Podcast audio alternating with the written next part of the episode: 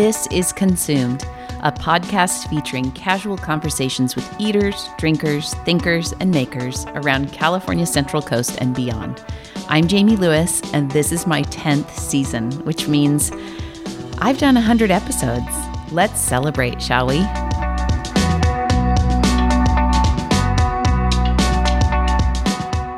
I want to start by saying thank you to a couple sponsors. First, I'm always grateful for Ranchos de Ontiveros wines in the Santa Maria Valley. Did you ever see the movie Somm? Remember the young blonde guy who eventually became a master sommelier? His name is Ian Cauble, and he recently had this to say about James Ontiveros' Native 9 2013 Pinot Noir. This wine left an indelible impression on me, renewing my faith in California Pinot Noir's ability to age. Had I tasted it blind, I might have easily mistaken it for a polished and much more expensive Morey Saint Denis wine from a Premier Cru vineyard. The 2013 Native 9 from James Ontiveros' Heritage Vineyard overlooking the Santa Maria Valley is a wine any Burgundy producer would be proud to have made. This is high, high praise, my friends. Taste Ranchos de Ontiveros wines yourself at the station in Los Alamos or learn more at ranchosdeontiveros.com. Thanks also to Slow Life Magazine, the publication that delights in sharing the spirit of San Luis Obispo, California. I'm considering writing about Hawaiian food restaurants for my next food column in the magazine, like Shave Ice at Big Al's in Avila Beach, Hawaiian plate lunches at Red Dirt Coffee House in Arroyo Grande, and Spam Musubi at Kilo Kilo Brewing in Paso Robles. Want to learn more? Pick up Slow Life on newsstands at Boo Boo Records and Barnes & Noble or subscribe at slowlifemagazine.com. Arsenio J. Lopez is a Mixteco native from a village in Oaxaca, Mexico. When he arrived in Oxnard, California in 2003, Arsenio worked as a farm worker in the strawberry fields.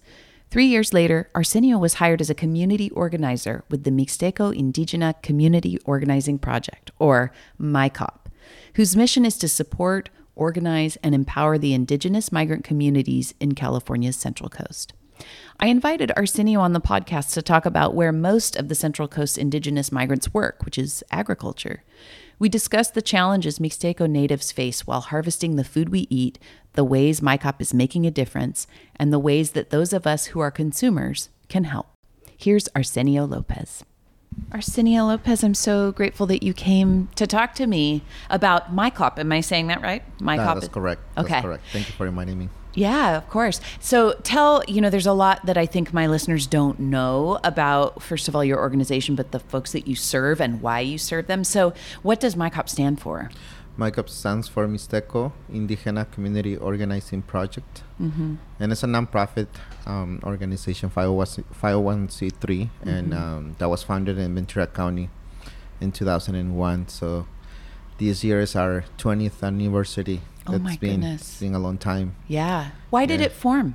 Well, it, it started uh, by a um, family nurse practitioner or a nurse, Sandy Young, uh, in Oxnard, because a lot of her patients at that time, she um, realized that they didn't uh, were able to communicate in Spanish or English. So soon she, she realized that um, they speak other languages, um, and she found out that many of them were Mixteco speakers. And Mixtecos are indigenous people from southern part of Mexico in the state of Oaxaca and, and Guerrero. So yeah, uh, we have a, a big population of uh, indigenous migrant communities coming from Mexico to USA for more than 20 years. But I think in around in the uh, at the end of the um, 80s, at the beginning of the 90s, Yeah. is when the population really uh, Exploded, s- didn't it? exploded. Yeah, Yeah. Yeah. a lot. Mhm. I saw, let me see here. I'm looking at notes. I saw something on your website that said California's home to an estimated 170,000 indigenous migrants from the Mexican states of Oaxaca, Guerrero, and Michoacan, including Mixtecs, Zapotecs, and Purepecas? Purepecha. Purepecha. Purepecha. I don't speak Spanish, by the way. I am completely useless in that regard. Um, but there are specific, it says language barriers, um, and cultural practices that have been held that have been brought here and that's a big part of what you do is strengthen organize that community Correct. Um, at first, the organization started, you know, with intention to provide direct services to uh, our populations, like just basic information about health and, and, and community resources for them and, and, and interpretation. Mm-hmm. But then, as uh, the organization were expanding and growing, um, we realized that it's so crucial and important to add the advocacy component and yeah. the organizing, which means helping um, because a lot of uh, the indigenous migrants work in the agriculture industry in California. Right. So we uh, we we think it's important for them to know their rights um, mm-hmm. and this state that is right regardless of your legal status mm-hmm. uh, as a as a employee as a worker uh, there's specific rights and, and, and the best way to support uh, individuals from underrepresented communities is providing them with information, empowering them by know mm-hmm. by helping them to to know their, their rights and, and, and, and help them to use their voice, right? When there is mm-hmm. injustice or when there is inequalities or or behaviors that are not acceptable from yeah. their employers. Um, so that's one way, and also like uh, we have laws in the United States where um, if you are trying to access health mm-hmm. uh, care services, um, you have the right to get those those services in your language. Mm. You know, not only Spanish or English. Mm. Um, it's the obligation of these institutions to provide those services uh, culturally and linguistically appropriate. Mm. Um, we cannot be in everywhere and with every single individual, so we believe it's important to empower them and that to to advocate for themselves. Yeah. So right now the organization has 20 different programs around you know organizing uh, on workplace. Um, we do have mental health programs. We have youth uh, um, leadership development uh, programs, um, indigenous women leadership uh, mm. trainings, mm. indigenous interpreters program. Mm-hmm. and so on. So there's, there's different, and you're right. Um, we don't have a specific kind of like census or data source mm-hmm. for us to really have a very um, accurate counting of uh, indigenous migrant in I'm this sure, state. Yeah. Um, but in 2008, the um, it was a study that's called the Indigenous Farm Workers um, mm-hmm. study. And through that research, we learned that in California we have about 100, more than 170, you know, mm-hmm. almost 200, 200,000 uh, indigenous farm workers mm-hmm. in California. And yeah. Would you say that indigenous farm workers constitute the majority, like the vast majority of agricultural workers in California? I will say right now, 60 to 70% okay, of the workforce high. is yeah. high. I will say before the 90s, probably was mainly um, Spanish speaker Mexican. Mm-hmm. You know, uh, I will say between the Bracero program in the 40s mm-hmm. to the 80s. Uh, his uh, Spanish speakers mainly from Mexico. Will you explain that Bracero project? Well, in, in the 80s, you know how um, there was a shortage of um, uh, workers, farm workers, uh, to pick up the, the, agriculture or do the agriculture work in, in the United States. Mm-hmm. So the USA government uh, created this program that's called like Bracero, and it's basically recruiting um, people from Mexico country mm-hmm. and legally bring them here as a kind of a guest workers mm-hmm. um, to be able to uh, do the work that nobody wanted to do it here because they couldn't recruit any workers locally in this mm-hmm. country. So they brought them for a few months and they brought them from everywhere, like in, in agriculture industry. And then once the work was done mm-hmm. or done, then they will bring these workers back to their countries. Mm-hmm. Um, that Bracero program went from the 40s, I will say, to the 60s, okay. and that disappears, mm-hmm. you know. And then, um, but people, you know, with the people that came here, they stayed here, here and yeah. they were looking for to to get their legal status permanently to mm-hmm. stay in mm-hmm. the United States. But many people were brought back to Mexico but they didn't have other kind of um, opportunities anymore there. Yeah. You know, they learned this country. They know that they could have a better opportunity, better life, mm-hmm. and they start crossing the borders. Um, not necessarily with proper documentations. Okay. I you are raising so many questions for me. I know I'm going to be all over the place, so forgive me if I bounce no around quite a bit. So when I mean there's a perception in the US that um you know that there are so many more opportunities for folks. So if they are going through that project, they're seeing that there are opportunities here in the US and they want to stay. Um, I guess my question is if they want to stay in general, we're not speaking, I know it's not a monolith and we're just, you know, but the numbers bear out that a lot of people want to be here. Why do they want to be here if conditions aren't great, you know, in in the field or in harvesting, packing, all of that? What is that feels like a tension to me between um, you know, this is a better place, but also it can be a really tough place. Can you speak to that? Of course. I, I think before answering that question, I want to acknowledge that I think migration um, is being part of the human lives and animal lives living, you know. Birds, you know, travel from one place to another place, you know, to reproduce themselves. Mm-hmm. So I just want to acknowledge that that migration will always be part of, um, you know, any like living organism. Yes, great, Um, great point and, and, and, hu- and human beings are part of it, right? So Mm-hmm. um, there are factors or cir- cir- uh, circumstances that push people to move from one place to, to other place. Sometimes is because of economic factors, right? Or it's um, um, social problem issues in their on your own communities that you don't you don't necessarily find better life opportunities for yourself and your family. So that pushes you to go and look and seek for it for Yeah. better opportunities. There is people who move from one place to another place for pleasure, or for just to have that um, economic capability, right? Um, to move and, and say like I'm gonna go and move in Europe. I have the money and I will find a job or there. Australia Yeah. or wherever, yeah. But in the in, in regards to specifically to indigenous communities, you know, there's a history uh, on indigenous people of um, of abuse abusing uh, our, our our communities for more than 100 years. Uh, you know, when invasions happened in our country or in our in our uh, continent, in the America continent, right? So.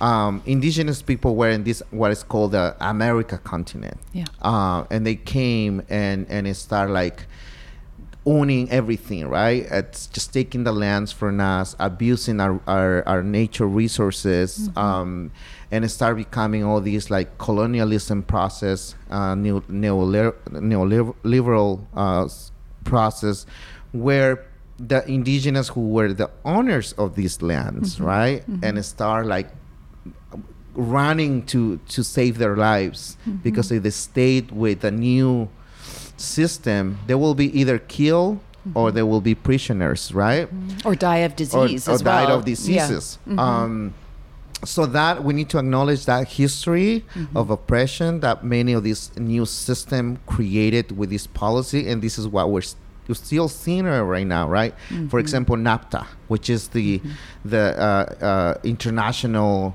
uh, trade um, agreement between USA and Mexico right to to be able to um, but but Mexico they don't have that capacity capacity to compete Yes. with huge huge It's huge. It's uh, the hugest. companies Yeah, right yeah. so who has more um who who who we put in disadvantages always always it will be minorities underrepresented communities people of colors who will be suffering the most mm-hmm. many oftentimes because of these type of agreements these type of policies. Mm-hmm.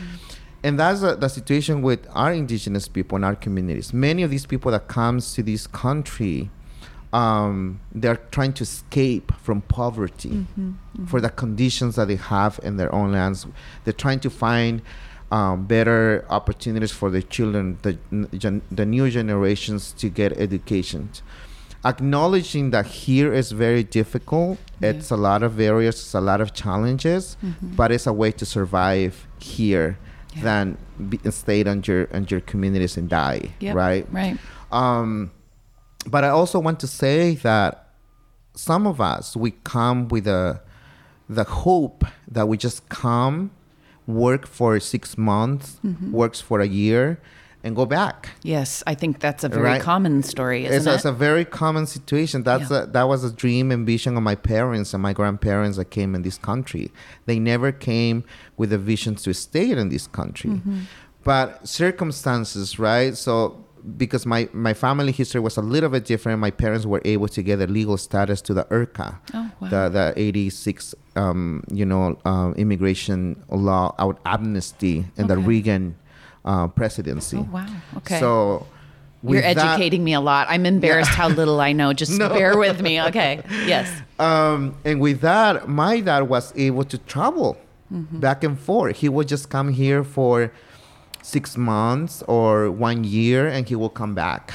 Um, he will do um, labor, uh, agriculture work in the strawberry and the peppers industry and the ga- grapes industry, lettuce industry, and um, celery. He will do all that kind of, of work. He will be traveling from Oxnard, Gilroy, Madera, California, Salinas, um, Monterey uh, County, which is Santa Cruz County, those areas. He will be like follow all that journey for a year, Yeah. two years. He will go back to see us, right? Yeah. But it got at the point where our lives were not sustainable in our own village because the higher level of education was sixth grade for me. Yeah. And he had to decide either to bring us all here in the United States so we can have access to middle school because it was not realistic for you know his children to move out you know have other mm-hmm. expenses so that's just one example of the dynamic of our communities but my family history might not be the same as someone who has not that flexibility or that right to have a legal recommendation to come back and forth Yes. Right. because if they do that that's why a lot of people like every days we are uh, seeing people dying in the borders trying to cross Yeah. the border Yeah. you know there's a family separation there's family that, that they come for three four years they, they have they have to go back and see their families Yeah. but then they are being there for like a year two years but they have to come back here Mm-hmm. to be able to to find some families that the goal is to bring their family here and cr- made it to this side crossing the border risking their lives for three four days walking in the in the uh, you know in the mountains and all that some of them who made that cross and they they stay here they have no other alternatives Yeah. Yeah. And, you know, it's striking me as you're talking about this. I mean, the whole reason you're here is this podcast is about eaters, drinkers, thinkers, and makers. I do want to know about how you eat and drink. We get to the really fun stuff. But this is important because we would not, life could not be sustained in California or the US without this population in the field harvesting the food that we value. A- am I overstating that? no you're not I know. So, so the fact that um, you know the U.S. has this like push and pull with um, south of the border states is really it's troubling to me because we want what we want. We want our berries, we want our peppers, we want our wine and our table grapes. But we don't. So we will give you employment status, but we will not give you the right to go back and forth um, that I'm sure I'm missing so many other angles of that argument and arguments against it. And I don't, I'm not a policymaker or policy hound by any means, but I can see very clearly that, um, you know, we want what we want, but we don't want what we don't. And we are picking and choosing, you know, which parts to honor in the indigenous population for sure. And for anybody who's out picking, harvesting, and packing. Um, that's a hard reality when I'm looking at my, you know, Driscoll's berries or the bottle of wine on my counter. That doesn't come from nowhere, right? Right. I mean, there's one reality here. I mean, consumers needs to like be educated more about mm-hmm. be to be more aware about every time I I will say every time we sit in our tables with our families and we have you know that salad mm. of lettuce. Of course, the know, greens. Yeah, yeah. all these greens. Probably sometimes or oftentimes we don't ask ourselves like, what hands like how that that those individuals those hands that they were picking up those and make that possible in our tables how is their lives? Mm-hmm. Do they have also food you know healthy food for for themselves and their families? Have they been treated with dignity You mm-hmm. know, have you, have you been them? The working conditions have been in the conditions that is is like hum, human uh, conditions, mm-hmm. where where we often see us from this side, you know, being from these these communities and be the advocates as the organizations where, where I w- work. Every day, I see a lot of injustice of these people. Yeah. You know, Yeah. uh, when there is like heat strike, you know, people are dying in our fields, picking up your strawberry, picking up your grapes. Um, people are dying. There, we have cases of uh, teens, you know, 18 years old, 16 years old, 18 years old uh, girls who, who die from from uh, heat stroke. Uh, people not having clean waters to drink, or they don't have shadow. Even though there is all these laws that protects, quote unquote, protects workers. Yeah. But what is really lacking is that um, enforcement system. Like, who is there to enforce that? You know, protect them. to, and protect them, right? So, I think we need to like be more uh, curious to know and and and just be more like um, inviting people to to know that system, how that, that that thing works, who is working there. We have we see teens working in the in the in agriculture on the fields, Mm-hmm. and have to like give their their uh, education dreams yeah. gave up. You know, for example. I, I Uh, went to high school with people who only went to say 10th grade and then we didn't see them anymore. Right. Yeah. And and I- and I think it might sound very strong, but I think that uh, we have uh, one of the things I always say that we are in a in a system that is very uh, hypocrite, hip, Hypocritical. hypocr- yeah, that. Because here you are, you are just in the middle of the pandemic, right? We're just we're telling the farm worker community, farm workers uh, workforce, these these workers saying they're essential workers Yeah. Right. they're essential workers. That's so important because without them, we will not have you know the food. So, so imagine these people every day have, have to take the risk. You know when the pandemic started, have to take the risk to decide either stay home and trying to be safe for the next month, which you, you're not gonna complete for your rent, or you're not gonna have enough, you know, uh, uh, funds or money for your food Whatever. Yeah. or you have to take that risk you know and and go in and do the work so this country has food yeah. um and that's risking them risking their own lives and risking their family's life Yeah. you know because transportation sometimes has been a problem the work conditions doesn't allow that six feet uh, Sure. distance uh, or employers were not providing the basic equipments uh, the ppe you know Mm-hmm. um equipments for them to protect themselves hand sanitizers face masks Like basic stuff. basic stuff yeah. we as an organization have to pull our resources to be there doing the outreach and handling those materials to these workers you know and them appreciating that so we're ca- we're calling them essential workers but they're they don't have the essential things for their own health and for their own families Yeah. you know um, and for many times often for their legal status they don't have access to any kind of benefits you know all these there is this narrative out there that in california where they're just bumping money throwing money to That these is the illegals Yep. Yep. but do we really understand that these quote unquote illegals they cannot have access to that because they Mm-hmm. are required to have a good social security numbers Well, and yet agriculture. What what part of the California GDP is agriculture, or not GDP? Is that what I? Well, but what what part of our revenue as a state is agriculture? Isn't it? Is it not number one? It's got to be close to number one. i think it's number one and one So one of they're them- yeah. To not provide benefits to the folks who, you know, again, we want what we want and we don't want what we don't want, and because we have the power to, um, as the um, as the majority, I suppose, um, we get to decide. As the people in power, we get to decide what we keep and what does not stay. right right I, I was just thinking about um, have you ever heard of the Santa Barbara? What's it called? The Santa Barbara phenomenon. Have you ever heard of that? No. It's where uh, Santa Barbara County, particularly North Santa Barbara County, um, so Santa Maria, Lompoc, Orcutt, is where something like, you know, 99% of what grows there goes away from there. It gets packed. In Southern California and gets shipped all over the world. 99% of what's grown there.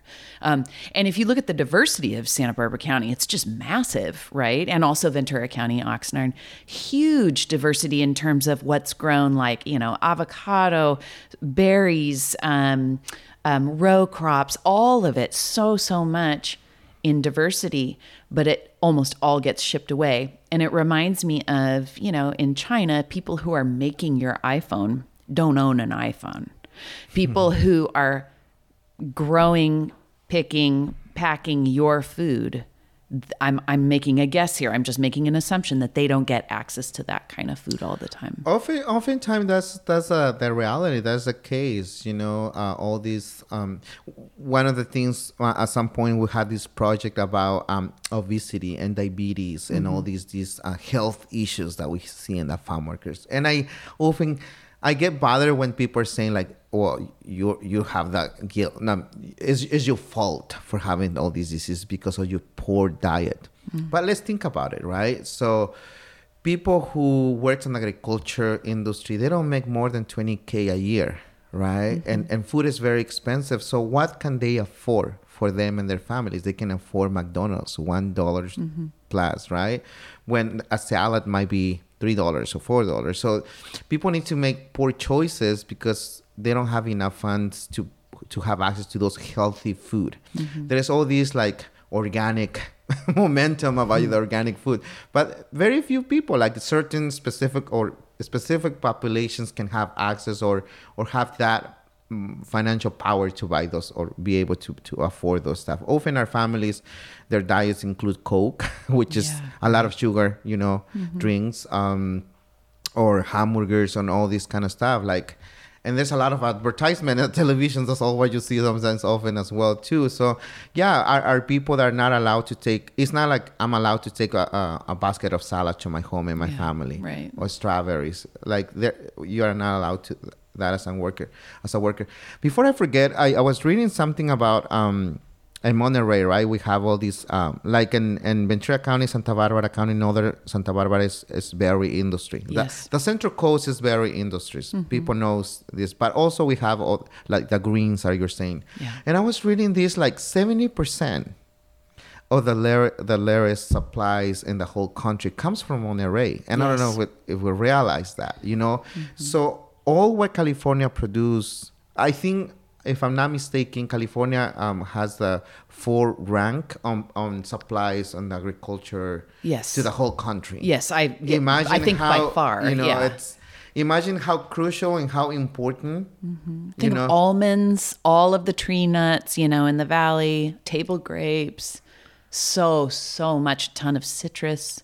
Yeah, and still we're pretty far away for ensuring that people who make this possible, those workers, are getting compensated in a fair and, and equitable like yeah. uh, way yeah. uh, and and protections and all that so I, I, also want to say to that I acknowledge there is laws there is policies yeah. there and oftentimes as we say they are in the books mm-hmm. you know mm-hmm. they're not really uh, being enforced so that's another kind of work that we do. We're working with uh, water supervisors locally. We're working with stakeholders. We're trying to like reach out to consumers as well mm-hmm. and help them to be more aware about these injustices that we see with these uh, individuals because you know they're doing. Uh, because if they are not for them, we're not gonna have what we have in our tables. No, not even families. close. Right. Yeah. Um, the I've worked a little bit in. Um, I teach at Cal Poly sometimes in the um, ag communications department. And one of the things that my students, I think, uh, one of the things that we talk about a lot is safety in terms of um, you know like greens not having E. coli in them and and you know the romaine scare of 2000 what 17 something like that. Um, there are so many controls on the health and safety of for the consumer. A lot of people don't realize. Yes, we'll have an occasional, you know, spinach scare or um, you know a meat scare, whatever. But truthfully, the controls for the consumer are huge. There are so many health and safety procedures I know from talking to farmers. But there aren't as many, there isn't as much concern for the people who are getting the food for us as there is for the consumer themselves. Um, we know that it's possible to have systems in place that protect people because we do it for our consumers, right? Right.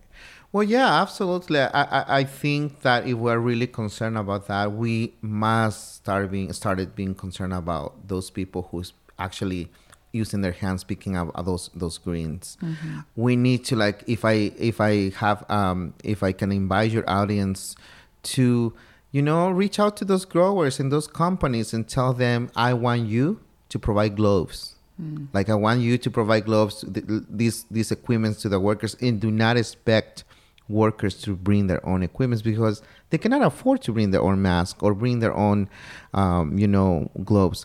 Mm. We need to tell them to provide enough water uh, so people can can um, wash their hands mm-hmm. when they use the restrooms, or we need to tell them to bring restrooms close to those workers. Mm. Um, because if we are concerned about these E.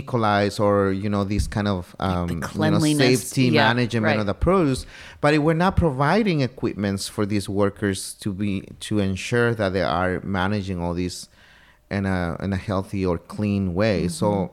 I mean, and, and if we're not worried about the workers, so no matter how much you are concerned about your your um, your produce to be like super well taken care of. There's mm-hmm. control in place. If these workers are not providing with clean water, you know, enough uh, restrooms, not being provided with gloves, mat, face masks, and mm-hmm. all that mm-hmm. stuff, right? So right. I think it has to be like a, a whole circle. Yes. Right. If if people did reach out to growers, do you think the growers would listen? Well, I think that um, what has been um, well, the answer is yes. I, I think the consumer I'm not gonna say that they're gonna do things like right away, but I think um, I always I'm, I'm I have a, an organizer background, so I, I, I really strongly believe on people's power. Mm-hmm. So if cons- consumers has power, right? So if consumers start getting more involved into this thing and trying to understand more what is what is going on there, you know, and start reaching out either letters, either calls, start mm-hmm. calling their local uh, board of supervisors, um, and and start saying like, hey, what is going on? Like, are we reaching out to these farmers? Are we uh, getting them to to be accountable? Are they mm-hmm. protecting the workers? Are the workers getting enough, uh, you know, uh, equipment to work safely and manage safely safely this this food? Mm-hmm. I think things don't change immediately, but if if you are um, getting engaged and involved, I, I think things will get better. Yeah. Um, yeah. yeah. Um, do you know Michael Pollan, the author who wrote about he's he's written a lot about um, sustainable food systems. He's just tremendous. He says you can vote with your vote, but vote with your fork. Mm-hmm. Vote with your forks. And I and I think that you know if nothing else, producers will always listen to the bottom line. And so it would be so cool. And maybe I'm probably ignorant to whether this exists or not, but it'd be so cool if there were some kind of a certification where when you buy your, you know, your greens that are in the little, you know, plastic clamshell box, where it said on there somewhere like this company takes care of its people as one of its resources there's probably that's probably wrapped into other kinds of certifications but i think if if people like me knew as I'm learning from you what the conditions are and how, you know, these the laws and the all of those rules that are not enforced, if people knew more about that as consumers, um, there is power in people's spending choices for sure. I think sometimes I, I really do think a lot of the time the thing that really moves companies is often whether their bottom line is impacted. Correct. I, I think if there's no demands, there will not be. Um, I mean, the, trying to say like the consumer has power, definitely huge the, power. Huge power. I, I, I think. I think oftentimes we just go to what we get informed. Like, don't worry, everything is going great. Else, because also this, is this is a power power dynamic. Yeah. You know, yeah. this is a power dynamic. We need to we need to name it. Um, um, growers has a lot of power, you Mm-hmm. know, and there's a lot of conversation about what what is sustainable, sustainability in Right. the in the in the in the food industry or the you know w- now we start having conversations about environmental justice, climate change, Mm-hmm. and how that get, get interact with the agricultural work and all that, you know.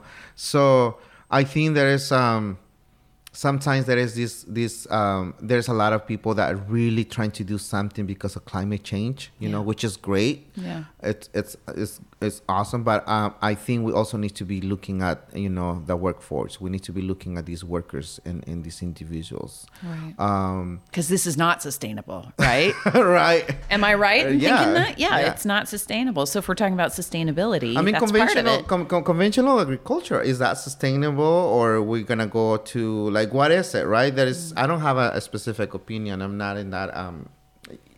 You don't have a dog in that fight. So yeah, I, I, I think that's it's a, it's a it's a huge questions, and, and I was just looking or watching these this um kind of uh, research that was recently done, and and we're we're so worried about cars, you know, electric cars and all this stuff. Because that's really having an impact to the uh, climate change and all that. Have we questioning our own food system, right? Yeah. Like meat eating and all that stuff. Like, is is that impacting? Carbon footprint and all that. Yeah, right, right. Um, so there is all these, these different type of, of conversations, but I just want to say too that um, right now I'm talking too much about um, workers and, and, and, and the greens and, and the berries and all that. But I think the whole kind of um, uh, food um, system or or yeah I, I can't find a better word for this. Is if let's say in the Central Valley right you have the milk pro- uh, you know Yeah, all the source dairy, producers yeah. all the day also we have found and we have heard that workers there oftentimes they don't even have the basic kind of like paid you know? They don't get paid their overtime they don't get paid all this and that. So there's a lot of abuses and different type of, of systems in the meat industry for example in the cow industry uh, that that gives me shivers when I think about what I the little I know about that. Yeah, yeah, yeah. I, I think that um, we have cases where um, whole families, entire families, are in charge of these kind of farms. Sometimes it's called family farms, but um, you just get paid like once once a month, right? Let's take a quick detour here to talk about another consumed supporter. SLO Food Co op's mission is to empower health and well being in the community by providing quality groceries, local produce, and exceptional customer service. SLO Food Co op sources from local producers, ensuring they offer their shoppers great food and household staples. SLO Food Co op is your friendly neighborhood grocer, maintaining non GMO standards and a variety of organic selections. You can find SLO's only community owned grocery store and their website at slofood.coop and visit the SLO Food Co op in store at 2494 Victoria Avenue in San Luis Obispo, California.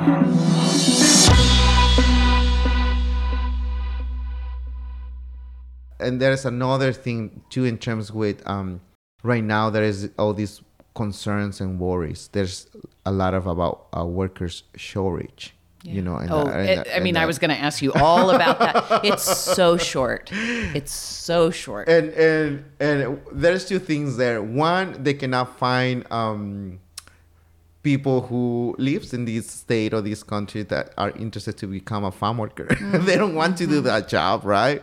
While we we don't want quote unquote the illegals mm-hmm. or the undocumented people here, but they don't want to do that work. So and that these these these growers have to say they're suffering because they don't have these these workers. And what they're trying to do now, or they're doing right now, they have this one program that's called the H2A workers. That for me is the modern modern slavery um, program. Tell me about that. The H2A workers is kind of like what I was telling you about um, the Bracero program. yes, I thought it was similar to that. It's, it's basically that, you know, it's, it's H2A workers, is specific type of visa. Um, um, uh, the whole, you know, employers have to follow a process uh, in the system here, get approved by the uh, Department of Labor, and, and go through that. But once they are approved, they can go to Mexico. Usually they go to the, our neighbor country, Mexico, you know, um, and those rural very like communities that have a lot of poverty where they know they will recruit individuals that they have no other choice but yeah i will go with you. I don't i don't know exactly what's gonna happen that in that side of the border in that country but I, I i heard that there's opportunities Yeah. and and it's where i will go. There's a lot of risk for these families. You don't know if this who is recruiting them really have that all permit of this or we have seen other people trying to recruit them but then they um how do you say they uh kidnap them you know there's yeah. so all these different risks and they bring them for those that they bring them here this n- there's not really um a good system on knowing for those workers because those workers are being controlled Mm-hmm. no imagine you going to a different country and be controlled not having that freedom Mm. you know only like you're gonna be working f- on the on this one city Yeah. uh monday tuesday and wednesday and thursday friday and saturday you will be brought to this other city and you will be in a in a bus in school bus Mm-hmm. move from one place to another one and you will be in a hotel And you may, and you likely have left family behind. oh yeah you're it's only men Yeah. Oh, okay. it's Got it. m- ma- the majority is is is is, is male Mm. and is young. Actually, Bracero program. I, I'm gonna go back to that. yes. Bracero program. That the the, the term bracero comes from like in Spanish bracero. Mm-hmm. Your it's arm. brazo, you know, which Yeah. Mm-hmm. is arm. So that means that it's only like kind of like people who are healthy, who are strong, who's Strong. young. Will eligible for that program, right? for bracero, and it's H2A workers. You're not gonna see people above 40s or or their 50s, mostly 18s, 20s, um, uh, tho- because they want healthy individuals to be able to do this type of work because it's not an easy work. Yeah. Yeah. It requires a lot of physical, um, uh, kind of like conditions to be able to do this this this all Yeah. type of work, and and the position that you had to be like eight hours in a day, ten hours in a day. It's just we have to just go there and record it, and we can just see how these people skills are because that's another thing. People are thinking that farm workers are not a skill, are not high like skilled workers. It's a very high level. Mm-hmm. Yeah. You know, to do that I couldn't work. get hired. Most of the people I know couldn't get hired. I mean, no, right? right. It is. It's a skill set that a lot of people do not have. and and that's H2A workers bringing these these individuals, moving them from one place to another one. Um, we don't know what's going on with them. Uh, we don't know what city they will be today and what city they will be tomorrow. I don't. We don't know if they they're being eating or not. Is that the main concern with with that program? Is that you can't track where people are, and they have no agency, they have no control over where they're going. Well, the, the- people will tell you that there is control. They will never will acknowledge that there's no control. But what we see, if you're telling me, as organization reaching out to farm workers and trying to like provide them with basic information about their rights, I have little interaction with H2A workers mm. because we don't know where they are. We don't have access to them. Oftentimes, these H2A workers are being isolated from the rest of the domestic workers in their own fields. There will be H2A workers will be in a crew and like apart. You know, they might be mm-hmm. working in the same company but isolated to each other. And that's a very controlled system like happening because they don't want domestic workers to interact with H2A workers and H2A uh, workers they don't want them to be interacting with domestic workers because domestic workers might be more kind of like aware about the system here versus H2A workers are not. You it's know, driven a lot by fear. Yeah, Yes. on on all sides. Fear of not having enough labor, fear of not having enough in your native country, fear of having domestic and um, visiting people interacting. There's just a lot there. And if you have an accident or if you have any kind of like abuse in your work, you will have fear of, of, of, of saying something because what you are being what they're being told is that okay, if you complain, next time you will not br- you will not bring back. You will not be recruited to re- bring back here because you're gonna be uh, targeted. You know, that's a, that's kind of uh, the system that we see in the fields. If you are a person who talks a lot and complains a lot and all that, they, they put a red tag on you and they will they will start identifying you.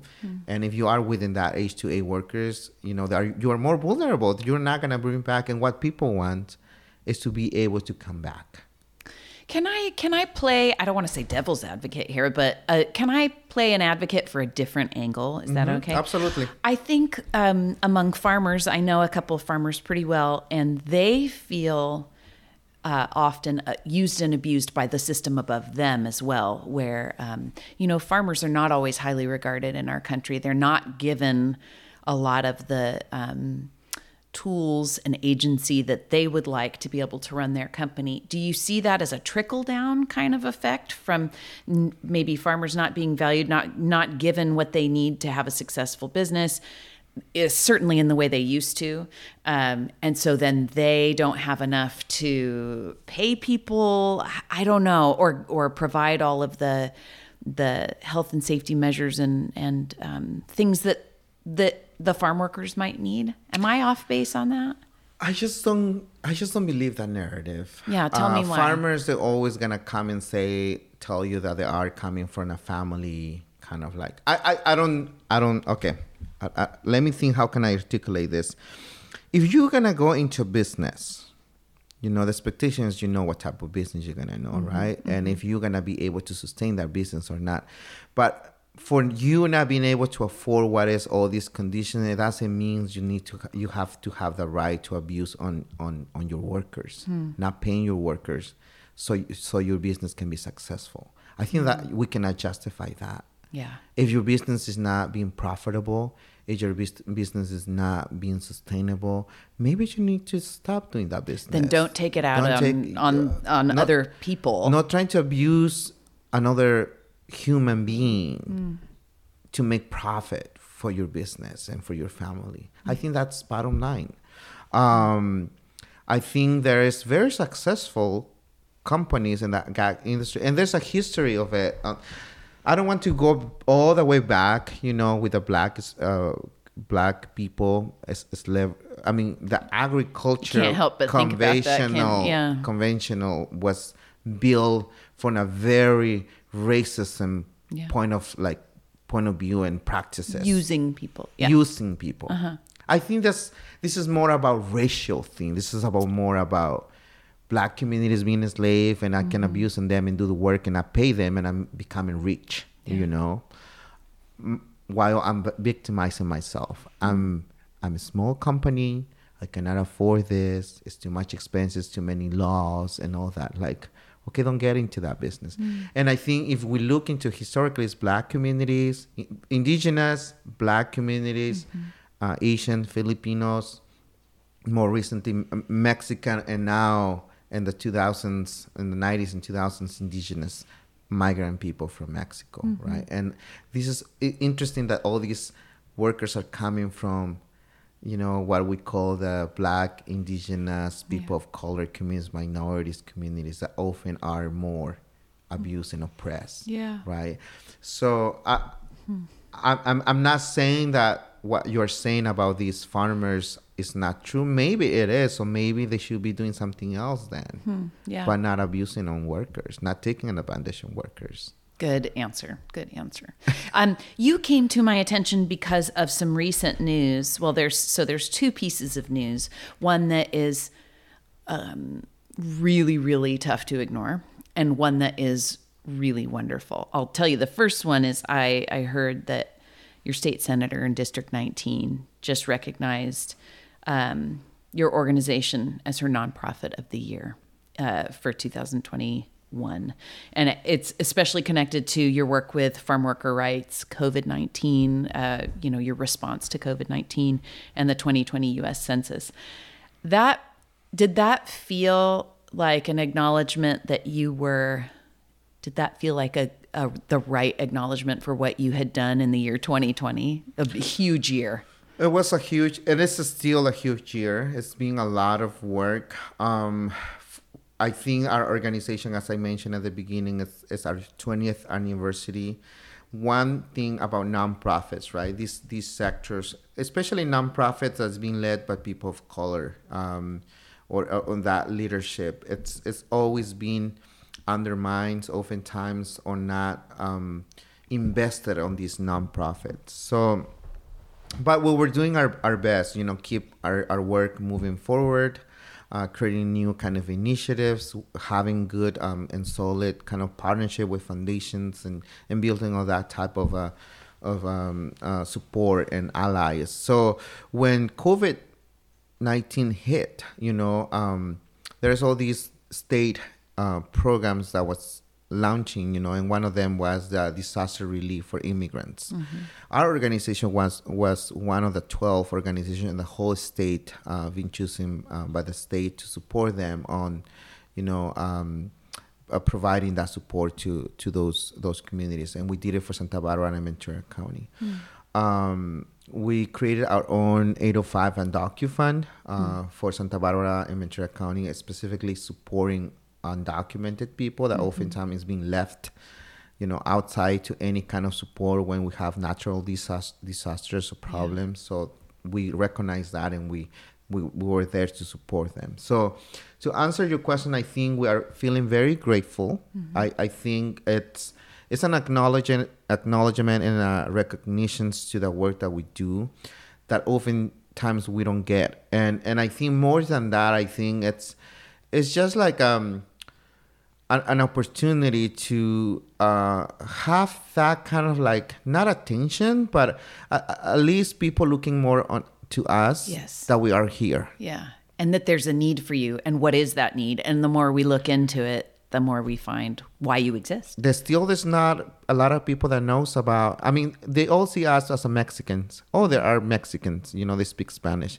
but we're not realizing um, that within the Mexican communities there's a lot of diversities mm-hmm. and one of the diversities that we have there is the indigenous people that we come uh, with our own language that is not a dialect from spanish or english it's mm-hmm. our own it's language, own language and, yeah. and, we have um, probably more than a dozen, dozens or 20th uh, different um, language indigenous language of di- different communities from indigenous communities coming to, to, to here and I, and I think the needs and and and and and, and the, what we bring here it's it's very unique mm-hmm. um, so i think this this acknowledgement or this recognition um, award um, we really are uh, grateful and thankful mm-hmm. um, because that brings a little bit of that visibility. Absolutely, yeah. yeah. So the other piece of news that I discovered you through was um, what's going on right now in the berry industry. Um, can you talk about the the the um, how how you are advocating for people in the fields who are in the berry industry and what's going on specifically right now? Yes. Um, so because of the work that we do and because we're very we have a very solid trust between farm workers and the berry industry and our organization. Mm-hmm. Um, so workers knows us that's that's kind of the work that we do you know empowerment organizing uh, leadership development uh, know your rights um, and all that type of work so as a result of course people will trust on us and people if they're having issues in their workplace they don't know they don't have any other kind of like kind of like support that they can know, but they just reach out to, to us because probably we are the only ones who they can think of. Awesome. So they reach out. We are we're not representing workers. Mm-hmm. Um, I don't want out there people thinking that our organization is a union. We're not a union. Mm-hmm. We are not representing workers, but we cannot say no to our workers reaching out to us and say we need your support. Mm-hmm. You know, um, uh, this is what I'm doing. And or the workers will tell us what they what their demands are, what they're trying to do, and we're just there to support them. Um, what do they want there, and, and bring that also uh, visibility,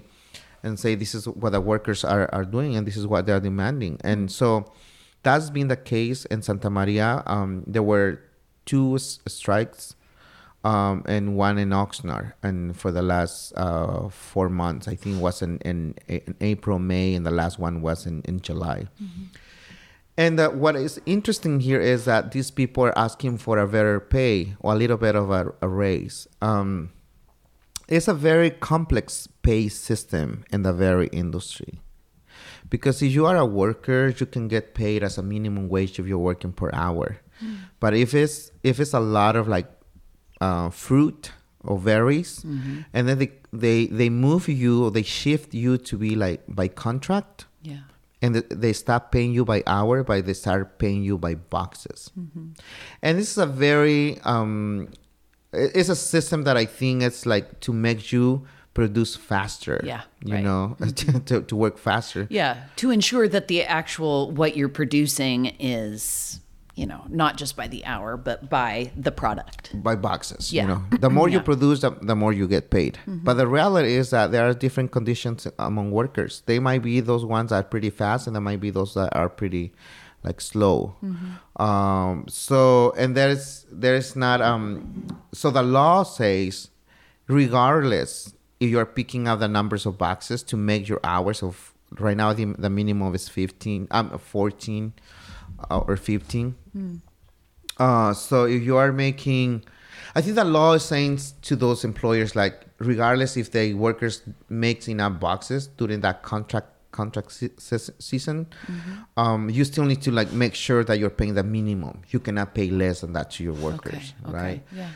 So for some workers, they are saying like, oh, and what I think what some of the companies are saying, okay, we're in, in a contract, and I will start paying you ten dollars an hour, and and plus whatever you do in boxes.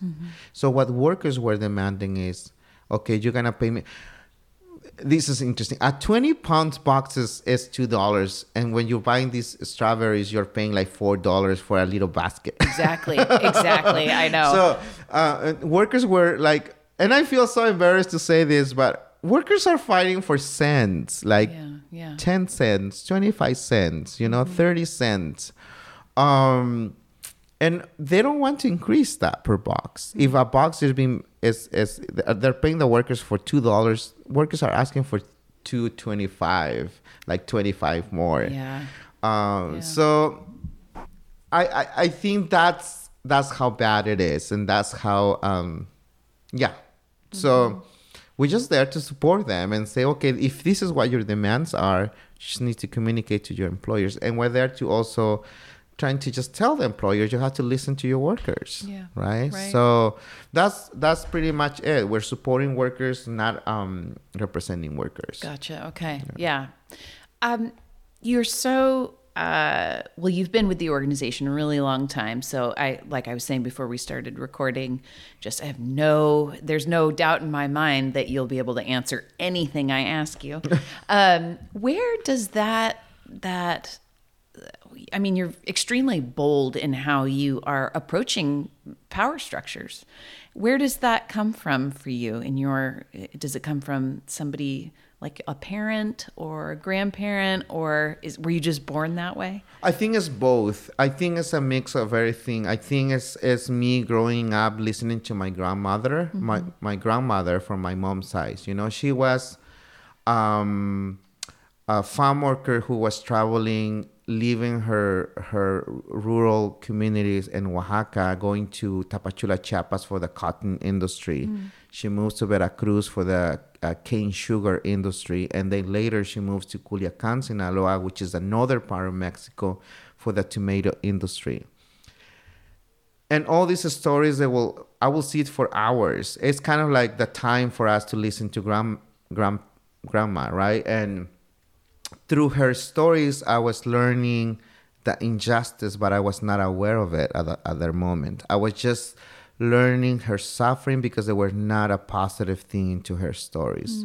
All was about abuse, abuses that her employers did to her and to her husband um, and to people from their own her own communities, and stories about people bullying her for not able for not being able to speak Spanish, and she could not stand for herself. Not that she doesn't have a voice or a power, mm-hmm. but because she was not in a position to be able to communicate because we are and in mexico there's a, this pa- patriarchal system. Also it's a very it's a lot of racism and discrimination towards their indigenous communities and i'm coming from indigenous communities. So my, my my grandma was telling me all this and at that, at that moment i was like oh poor you right? Oh i feel sad and i feel bad for you. Sh- little that she knows she was empowering me and she was helping me to see what life was for a farm worker because she was she died when she was almost 90 years old. So Wow. what life was for a farm worker 70 years back in the mm-hmm. past, when I crossed the border in 2003 here, when I came in Oxnard, Ventura County, I was a farm worker. Little that I, I know, I soon I realized I was living the life that my grandma lived. Mm-hmm. You know, I was in a place where people start bullying me because being from Oaxaca, I would start seeing other workers bullying people from Oaxaca. And I just, I didn't know I was different just to be from the state of Oaxaca. And then I realized, okay, so I'm coming from Mixteco communities and indigenous people. For there's all these beliefs that indigenous people are poor, are ignorant, are dirty, um, they're not smart, they're short, they're black, all these uh, prejudice and stereotypes towards indigenous people. I was in la- like living it, right? So I, that's how I got interested into it. Like I said, okay, so so interesting that my grandma lived this what I'm living here, and I just I started thinking there's nothing had changed for the last hundred years mm-hmm. for for farm workers. No matter if you were a farm worker in your own country or you were a farm worker in this country, because then I realized that this company who did the cotton industry in Tapachula, Chiapas, companies that did the sugar cane in Veracruz, and companies that did the toma- tomato in, uh, uh, industry, co- these companies in Mexico, they were not Mexican companies.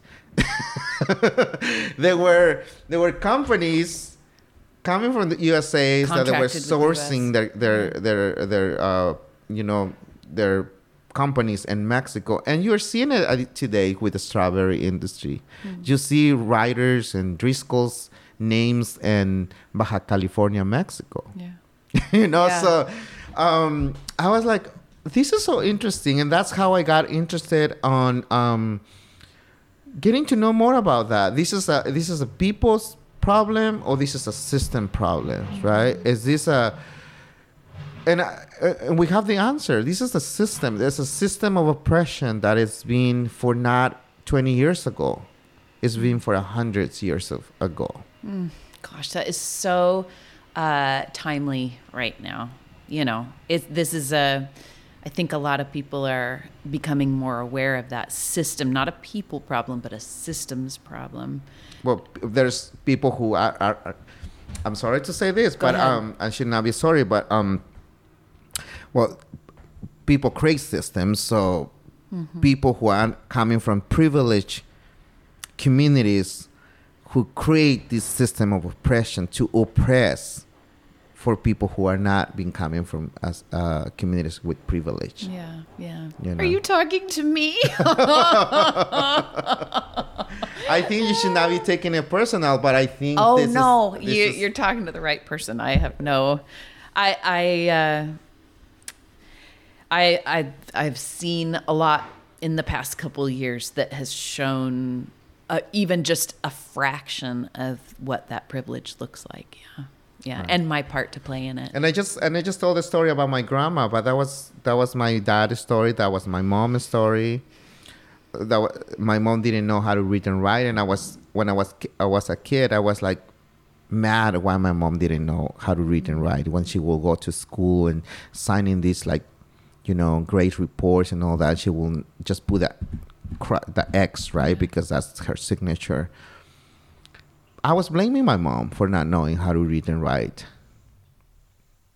But later I realized that was not my mom's fault. Hmm, mm-hmm. That was a system that didn't allow her to be in school yeah, because she has to be in the tomato industry when she was seven and eight years old, hmm. picking up tomatoes yeah. that pull her out from being in school. Right. This is uh, such a good conversation to have, and and I'm realizing as you talk to me that I often I it's rare I can have this conversation for one simple reason. I I don't speak Spanish. I don't speak. What is the name of the language? that- Mixteco or Zapoteco or Okay. Purepecha. Okay, got it. I can't communicate with a lot of folks who could tell me things, and and that's not even counting folks who don't want to talk about it because they have fear for their immigration status, all that kind of thing. But just can't communicate a lot. So I'm really grateful that um, I don't know that you had this impetus, that you had this drive that was given to you by hearing stories from your family members to go forward and you know take your experience in Oxnard and bring it forward to a community organizing uh, role because now I can talk and you can you can tell me these stories and you can you know not represent people but you can just be a storyteller you know and inspire an interest in me and in my listeners. I also do feel really powerless to help. Um, that's a real thing that a lot of privileged people feel. Um, short of you know cutting a check to MICOP, what can people do? I think absolutely. I, I keep saying, you know, um, um, I was talking this conversation what people can do, and I think people can talk to their own people you know mm-hmm, mm-hmm. if you are in a position that um if you believe and in, in, in these um that things need to change um and that um and, if you have this start start believing on this equity mm-hmm. social justice and treating other making like this world a better a better world and recognizing there is recognizing there are population with privilege yeah, yeah. and all these different concepts and i think it's another thing that you can do is start having these courageous conversations in, mm. in, in, in, in, home and, and, and family and other individuals right um, as you just said, uh, other than cutting checks, I think that's that's a good thing to do. But definitely get involved in um, this policy work and this this this system. How can we how can we contribute into a systematic change? Uh, how can we contribute to a system so this system that we recognize is not um, is not a good system mm-hmm. for uh, those people who are in disadvantages? You know, I, I, and I think exercising that power because there is a power here. Uh, the system and we are voting is is a power thing. Mm-hmm. Um, engaging in conversation. Maybe someone is voting for some for this system to keep this system that we are. Yeah. You know, but maybe ha- starting com- having this conversation, what we might get that one person, that one vote, mm-hmm. for the next time to vote for something better. Um, there are initiatives. Um, I'm still, and I still hope not to die without seeing a solution for this mm-hmm. immigration system yeah. of this country. Yeah you know mm-hmm. um, plain and clear i don't believe in borders as an indigenous person uh, myself mm-hmm. as a mixteco myself i would like to strengthening um, uh, a better partnership collaboration with brothers and sisters who are indigenous native communities of this country be respectful to their lands because they were they are the owners and see if we can come out with something that we were before. Mm-hmm. There were not borders. We welcome people because we treated people as people. Mm-hmm. Um, people took advantage of it. Um, and and I still believe that some kind of solution needs to be done, mm-hmm. so mm-hmm. we can stop um, seeing uh, mothers dying and when crossing the borders and leaving all these kids behind, or fa- fathers or parents dying, mm-hmm. or young individuals dying crossing the borders, or being raped when they cross the border. Mm-hmm. Um, it's more than a conversation. I think what people, your audience, can do is start questioning this. Like, there is not a system. P- people believe that we're coming or crossing the border and we don't want to go through the process of getting a visa or yes. a type of but there is no such a thing mm-hmm. and in our immigration system there is not such a thing that enables us to follow that process mm-hmm. so i think it's time to do something there mm-hmm. and i think what people can people that are listening to us they can contribute something to that yeah. to start questioning that yeah. to start questioning these international policies that some sometimes or oftentimes is happening in silence between governments and impacting communities yeah, like my impact. communities yeah. big impacts yeah so there's a lot that people can do i think mm-hmm. uh, it's just those conversations it's questioning the those people in power and and and and and, and hold them accountable Yeah. to what they're doing and the decision that they're making and how that is impacting to our um, uh, disadvantaged communities. Yeah. As far as donations go, however, um, that could be useful for getting an office in San Luis Obispo, right? As I mean, as a nonprofit, we always we have our annual event, fundraising event. So our organization is it's it's being sustained because of grants, because of uh, contracts. We provide language services interpretation, so that's one example of revenue that we have. But absolutely because of the support of individuals who Yeah. want to contribute and donate.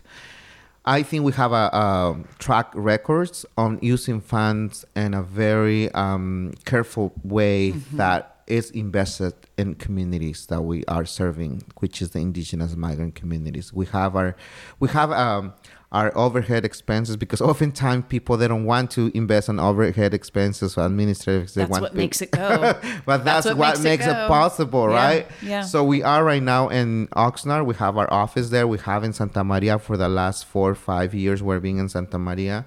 We're looking into San Luis Obispo County. I'm not sure if it's gonna be here in San Luis no, no, but in the county, yeah. in the county or in Paso Robles. But there's indigenous migrant farm worker communities in these counties. For so sure. we're looking forward to build that and I think we'll welcome any kind of support as yeah. well. Okay. I'm so glad to talk to you. I'm so glad that um, you know, we can have a courageous conversation so that others can too. I appreciate you being here, Arsenio. Thank you for inviting me. So you can tell I forgot to ask Arsenio what he would eat and drink on his last day on earth. And so I had to ask him afterward. And he said he would eat greens harvested from his parents' farms in their village of San Francisco, Higos, Oaxaca. And he would drink chile atole, I hope I'm saying that right, which is like a corn soup style drink. And he would spend his time with his daughters, his brothers, his parents, and his closest friends. So there we are. We finished the circle. Thank you for listening to Consumed. It means a lot to see how the podcast has grown in 100 episodes, and it's all thanks to you listeners. The podcast is edited by me this time around because Chris Lambert is amazing and busy with other very important stuff, but he's still forever part of the Consumed family. If you enjoyed this episode, please rate and review and share with all your buddies. Okay, until next time, I'm Jamie Lewis.